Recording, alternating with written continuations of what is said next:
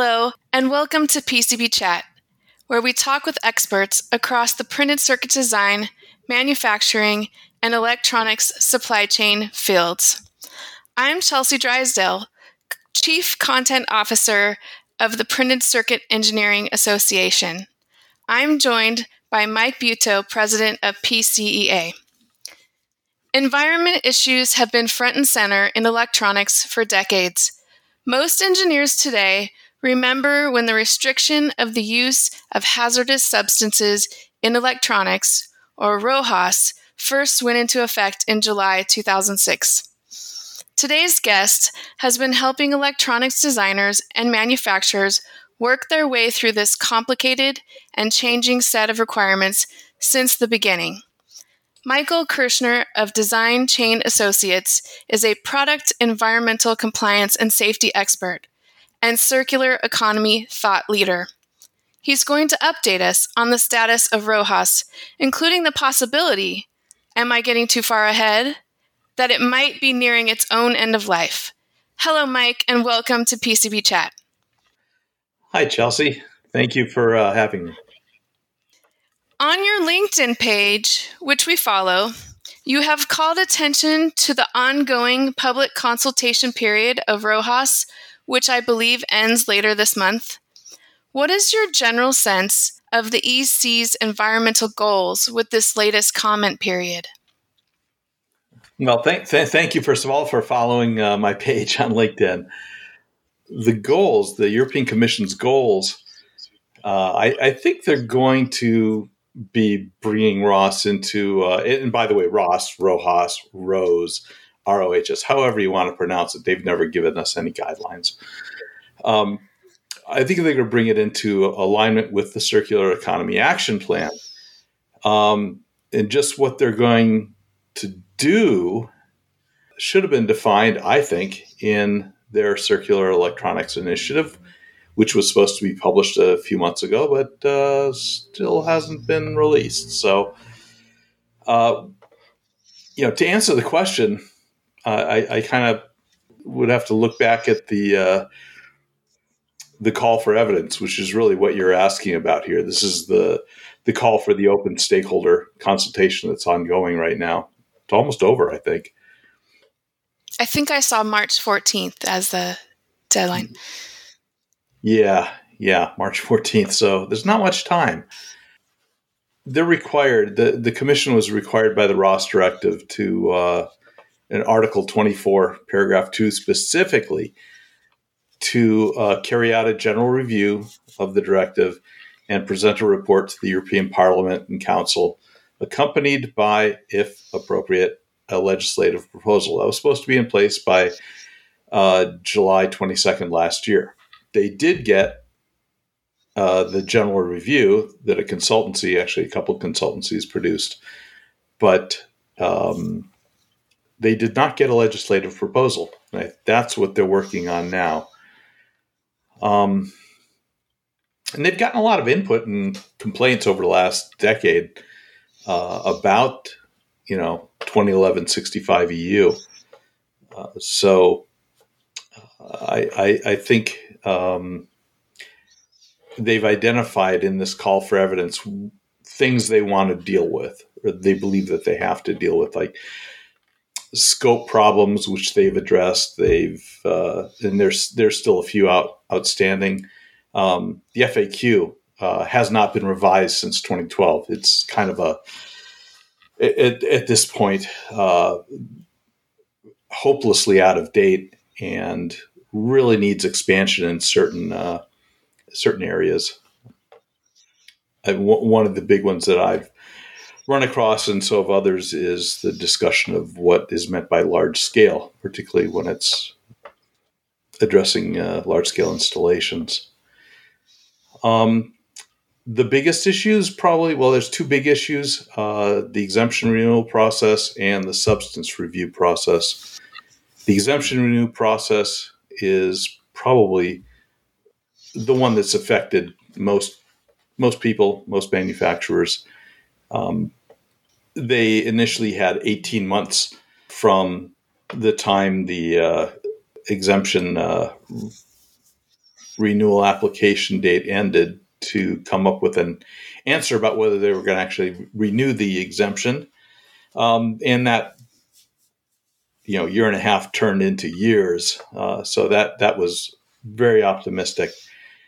The first time around, they got 80 some odd exemption re, uh, renewal applications.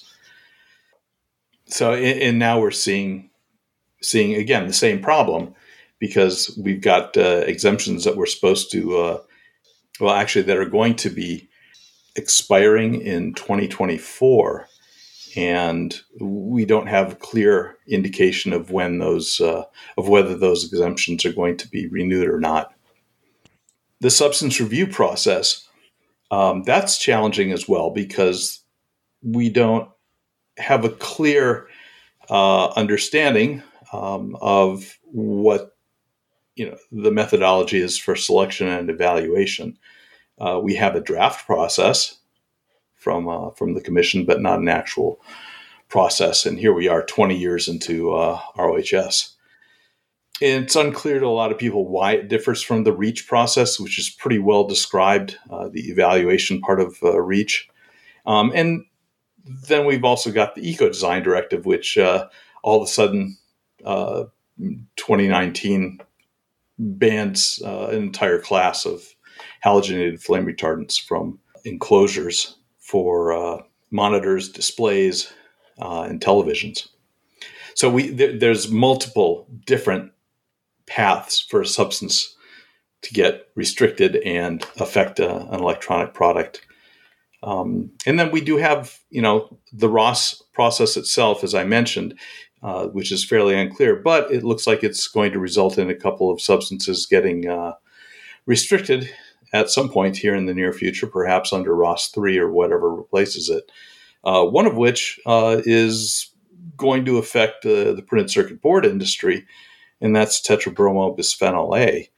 Um, if that gets restricted, it may or may not have an impact. Uh, I don't see it having a significant impact because uh, TBBPA is not present in printed circuit boards uh, since it's reacted to form the epoxy for uh, for board material, uh, as well as mold compounds for ICs and other devices uh, where it's still being used.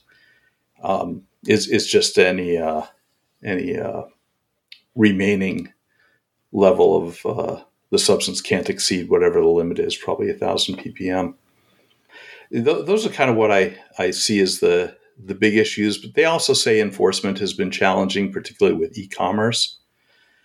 Um, and then there are certain unclear and outdated provisions on spare parts or scope, and insufficient provisions to support the circular economy, e.g., for secondary resources. So that's kind of a long winded answer to that question.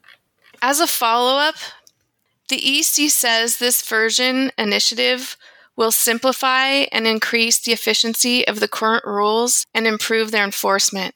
How so? Well, that's in one of the options they're suggesting as a possible outcome of this process. Uh, they say they're going to clarify and improve the exemption criteria and process, clarify and improve the substance restriction trigger criteria and process, both of which I mentioned uh, before. Um, ensure coherence with other legislation, primarily REACH and eco design, and improve implementation and enforcement. How they're going to improve enforcement is unclear to me, actually. Yeah, not on that side of the of the the fence, of course, but uh, by making it a, a, regulation, for instance, I think that could make it easier because then all the uh, member states have essentially the same regulation uh, to look after. They may have their own enforcement regulations separately still, um, but uh, you know, at least they'll ha- they'll have the the, the same regulation. I, I, I, think in order to improve that, they would have to uh, specify uh, more common enforcement criteria and mechanisms across all the member states because right now they're very different they're very different. You know, some places you can go to jail, other places you might just get fined for the same offense. What's the proposed timeline for the latest rev? Um, well, according to the Commission uh, work program for 2022, uh, the revision of uh, RoHS is planned for the last quarter of 2022. So, sometime later this year. Whether they hit that, we don't know. um, in a post on LinkedIn, you suggested the EC could eliminate RoHS. What are the chances of that? If it does, what are the implications for the market? Uh, that's a good question. Um, so I didn't really suggest that. Um, the, the, the commission did.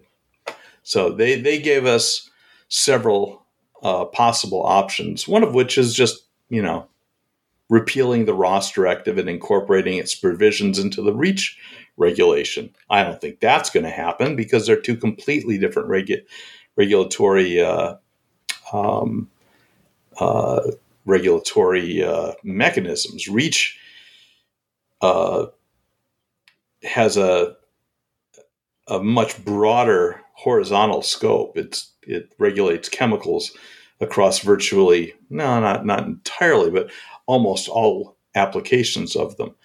Um, RoHS is uh, in the electronics vertical. Period.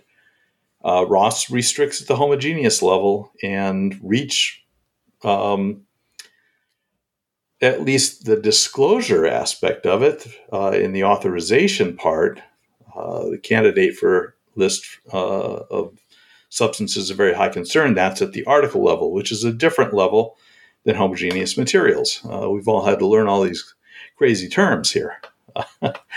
um, and the restriction mechanism under REACH is uh, just all over the map. It's very dependent upon what the chemical is and how it's used, where it's used, and uh, what the markets are, etc. Um, the other possible way they could repeal the RoHS directive is add by adding it, uh, sorry, addressing product requirements related to the environmentally sound recovery and disposal of electrical and electronic waste under sustainable products legislation, i.e., in the context of the Sustainable Products Initiative revising the Eco Design Directive. So they're t- now this is an option where they tie together RoHS with uh, the Eco Design uh, Directive uh, framework directive, which is 2009 slash 125 slash EC. Implementing measures are written for that for specific product verticals that uh, historically have only focused on energy, but the eco design uh, framework directive allowed them much greater latitude about what they could address under that. And in the past few years, as I noted before, the uh, for monitors, displays, and uh, TVs, uh, they, for instance, added uh, a, a, ban on halogenated flame retardants. They're also addressing um, other other aspects of uh, materials and circular product design that are beyond energy and uh, energy use to other uh, uh, other uh, implementing measures. You know, to the to the extent that they're actually specifying functionality for products in some cases. You know, your your dishwasher has a has to have a specific mode with a specific name. Now, for instance, it's pretty uh, pretty wild. Uh, they also say they could uh, just maintain the RoHS directive as it stands and update the FAQ. I think that would be a big mistake because the RoHS directive has problems.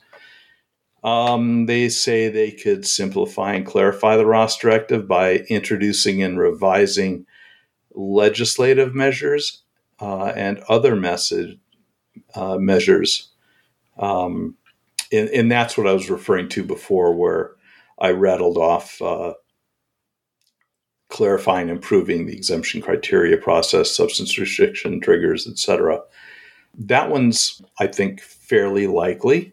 They say they could transform the RoHS directive into a regulation. That also is fairly, uh, uh, fairly likely. So I, I think those two are really the most likely approach moving forward as opposed to just wiping it out altogether or incorporating it into REACH or leaving it as is.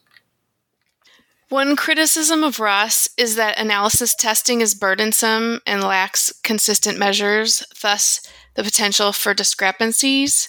Would this issue be resolved if the substance of very high concern requirement replaced RoHS, as some have suggested? um, well, so first of all, um, testing is not a requirement of RoHS.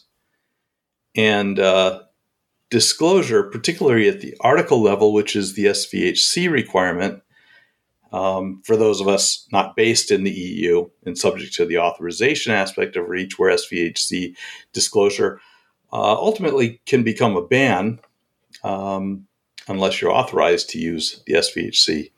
Uh, and that's just not the same as restriction at the homogeneous material level, which is the RoHS approach. So that's just not going to happen. Um, I, I, I not, I'm not sure who who is thinking that uh, uh, the SVHC requirement is going to replace RoHS. That's unlikely. Testing is just not something that uh, uh, I, I, think is the right approach. The preferable method is to simply get the compliance documentation from your supplier. And I think testing is an appropriate mechanism to keep your suppliers honest or to verify their information as needed but it's not really a solid or reliable primary mechanism to ensure compliance against the RoHS directive requirements, which are at the homogeneous material level. testing is simply not going to get you the data you need, including the detailed exemption information. At that level, at, that, at a cost that's reasonable, I mean, it's going to cost it costs like 200 bucks to test at least uh, to test a part to even see if it's got uh, RoHS uh, substances in it. If you have a complex product with thousands of unique parts, that can really exceed uh, a, a rational amount of money. And even if it doesn't, even if you've only got a handful of parts, it's unclear to me what testing uh, what what testing gets you. Y- you have to do it for every lot of every component that's used in your product over time, unless your supplier can guarantee lot to lot consistency and you believe them. Um, and if they have process control and you believe them, then why are you testing? So I, I, I think people need to uh, reread IEC 63000, which is the harmonized standard defined uh, really by industry and approved by the European Commission to replace the testing requirement. Um, which is defined by the new legislative framework 768 slash 2008 slash EC. Because testing again is just it's it's just not rational.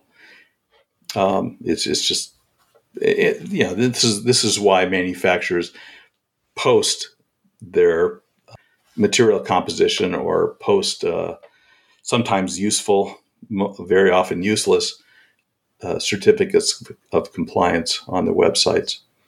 Uh, so you don't have to test, but sometimes you may have to inquire a bit more deeply of the suppliers to make sure that what they're giving you is actually meaningful. That's another whole whole story. What can we expect in terms of a ripple effect to other markets if or when this version of RoHS is ratified? Uh, that's a good question. It may influence them. It may not uh, countries who are trying to become EU member states will generally be more likely to implement uh, whatever changes the Commission makes. Uh, but others, like China, are under no such obligation, and they're going to aggressively remind you of their sovereignty when you ask them about it. So, yeah, they don't they don't have any uh, any obligation to do so. If I remember right, You've started your career as an electronics designer. I've done that sort of work.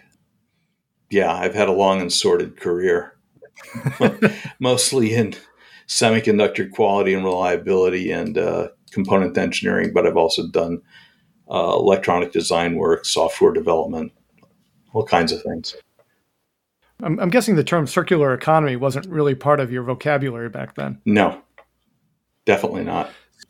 So, the idea, if I understand it right, the idea of the circular economy is to extend the useful life of products and materials by creating these loops of the materials and products circulating in the economy. So, if this is the end of Rojas, and it doesn't seem likely it is just based on the conversation here, what does that mean for the circular economy? And in your opinion, does the alphabet soup of other regulations, you know, in particularly, uh, in particular, WEEE, um, enhance that loop as well as as they could? Great question. Great question. I don't think WEEE has been ex- as successful as the commission has expected it to be. That's why I think we're seeing them talk about the circular economy. Uh, they w- have been less than successful in achieving uh, their goals for the percent of uh, uh, e-waste that's actually properly recycled. They're somewhere around 40% right now, according to their own data. And I think they expected it to be above 60% by now, but even that's not enough. Fundamentally, uh, we're still using the, the classical uh, linear product uh, life cycle process to both design products and manufacture them.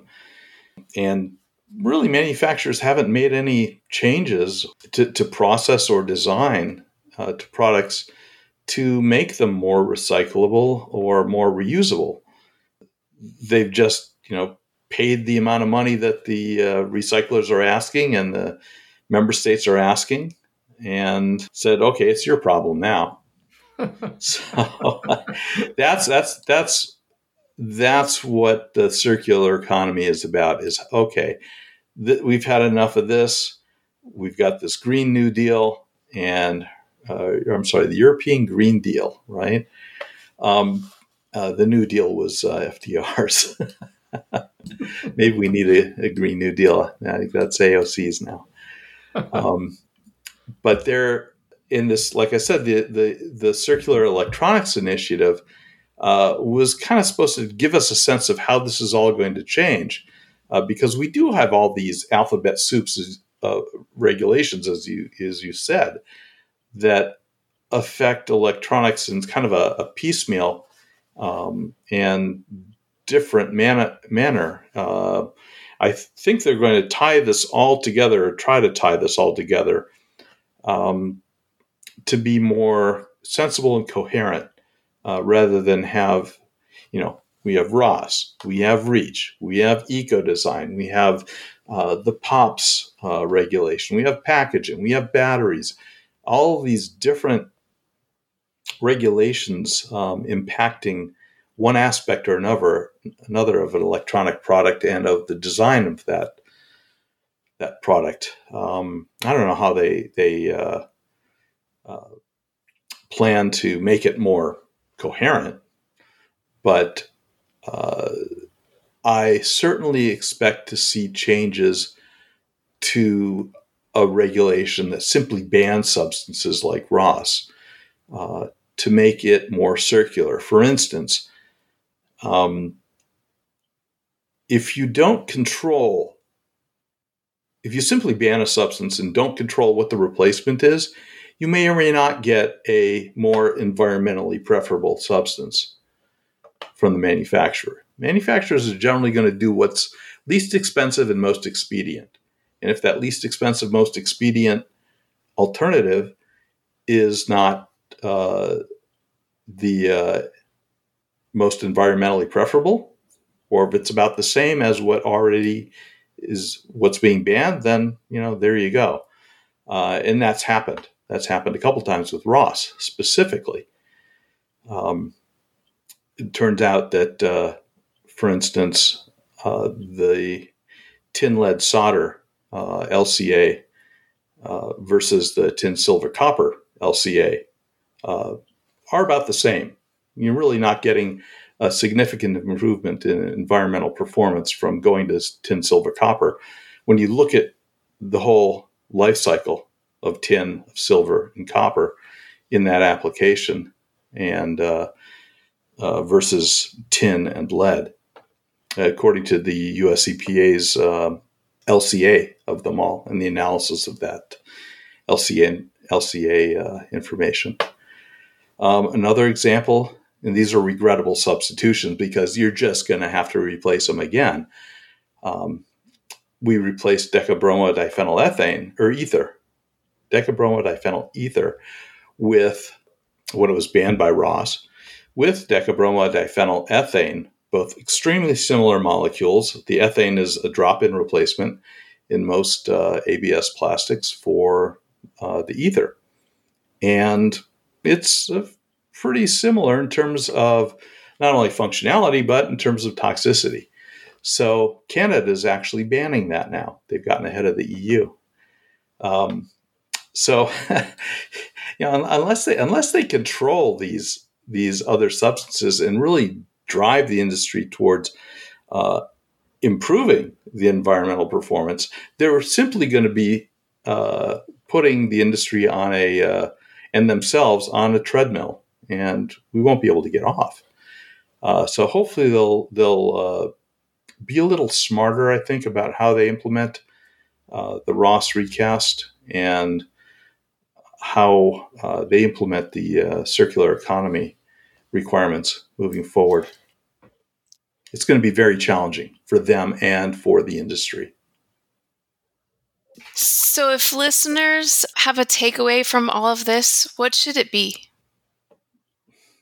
Hold on tight. I, I think if if you hear this and you have a chance to uh, uh, submit a uh, comment to the European Commission, do it um, by the 14th. Uh, if you don't have a chance to do that, keep your eye on this process because there will be, uh, I expect, another stakeholder consultation once we see the draft of the RoHS recast, which will be RoHS 3. I think that will be the term of art for it. Um, in addition, just in general, uh, manufacturers have to take this stuff seriously. Um, manufacturers are not immovable objects, but I think the European Commission is an unstoppable force, right? So uh, they will win. you know, um, but they need coherent feedback from uh, the industry. They really do, uh, because they're not experts in what we do, and uh, I think they have a lot more uh, power and leeway than they probably should have in this space because uh, there is no good counterbalance to them. Um, you know, when they have hundreds and hundreds of toxicologists working at the European Chemicals Agency, um, as well as the, the JRC, the Joint Research Center, um, they have an enormous amount of expertise uh, within the commission to study this stuff and deal with it. And industry doesn't. We we the electronics industry, regardless of how huge it is, has those resources really limited at the, uh, to the the largest of large manufacturers. So, and we don't we don't uh, have a separate think tank that focuses on this area to uh, help guide the industry and help the industry move toward uh, where it's going to need to, as well as uh, uh, provide coherent feedback to the commission and other governments that think they think they know what's best. You know, in a lot of ways they do, but in a lot of ways, uh, I think they need some they need some guidance. You know, we've we've produced products for a very very long time without thinking about the environment, and uh, we're kind of paying for it now. So uh, that's really where we have to focus, and governments are fo- forcing us down that path, whether we like it or not. We have to have to accept that. Manufacturers have to start spending the money, spending the resources, and uh, really taking it seriously. Otherwise, it's just going to be more and more pain. Thank you so much for your insights today and for joining joining us on PCB Chat. Our guest has been Michael Kirschner of Design Chain Associates. You can follow him on LinkedIn at linkedin.com slash in slash design chain or look him up at designchainassociates.com. For PCB Chat, this is Chelsea Drysdale. Have a nice day.